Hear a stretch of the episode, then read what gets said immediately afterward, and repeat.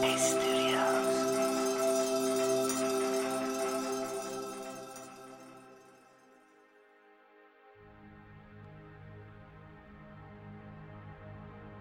Hello and welcome to Monday. It's Eve here. I hope you were able to have a lovely weekend.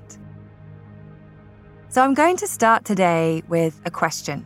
When you think of the mind, where do you think it lives? And don't worry, this is not a trick question. But for most of us, we would probably point at the head, our brain. And I certainly did this when my meditation teacher first asked me that question. And it's not that that is wrong, as the relationship between the mind and the brain has been and continues to be extensively researched by some of the smartest neuroscientists in the world. But this question got me thinking about a conversation on this very topic that I was fortunate enough to have. About three years ago, I got to spend some time at one of the monasteries that Andy trained in. It's a beautiful place located in the borders of Scotland.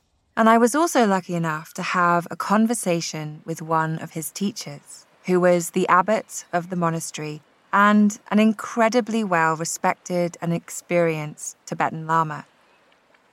And when he talked about the mind, he pointed to his heart, not as the physical organ, but a heart space to cultivate both awareness and compassion. I was so blown away by this. As so often in the West, heart and mind are talked about as two separate entities. And yes, our physical heart keeps us alive.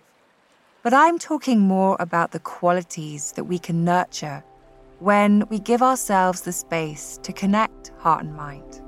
You know, compassion, kindness, patience, acceptance, gratitude, and generosity. I like to refer to them as the heart qualities. So how do we cultivate those qualities? When we train the mind to be more present, more mindful, our awareness grows. We start to see how we struggle, how we suffer, and we can start to understand what we may need. And we might start to feel a sense of gratitude for what we have. It's not always easy, and at first that may feel like a really difficult thing to do. But gradually, we can allow those heart qualities to surface. By becoming more aware, we start to understand in a very direct way how others suffer, what they might need. And we can't help but feel a sense of empathy, a sense of compassion. Again, this process can take some time, but it really is about tuning into those heart qualities. You know, we need awareness to better understand ourselves and others. I think back to when I first started to meditate, and my motivation was to feel less stressed. I really used to talk down to myself, so much so that in my first few days of practicing, I found I was crying a lot. I didn't really understand why, and so I asked Andy if I was doing something wrong. He said no, not at all. But he explained that I was opening space to really allow all my thoughts and emotions to surface. And sometimes that can be a difficult experience, especially if we've never done it before. Additionally, he explained that I was opening space to make friends with myself. For so many years, I talked to myself as if I really didn't like myself very much.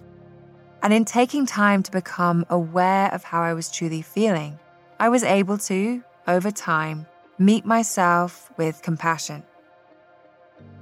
So when it comes to the heart and the mind and awareness and compassion, really, they are not that separate at all. Some days it may feel like only the mind is doing the talking. But there is always that heart center, that place of intuition, wisdom, kindness to come back to. So if you are new to this practice, I lead a course on the Headspace app that you can use to get started. It's called The Basics. Download Headspace for free and try it out. Thanks for listening today, and I look forward to seeing you back here tomorrow.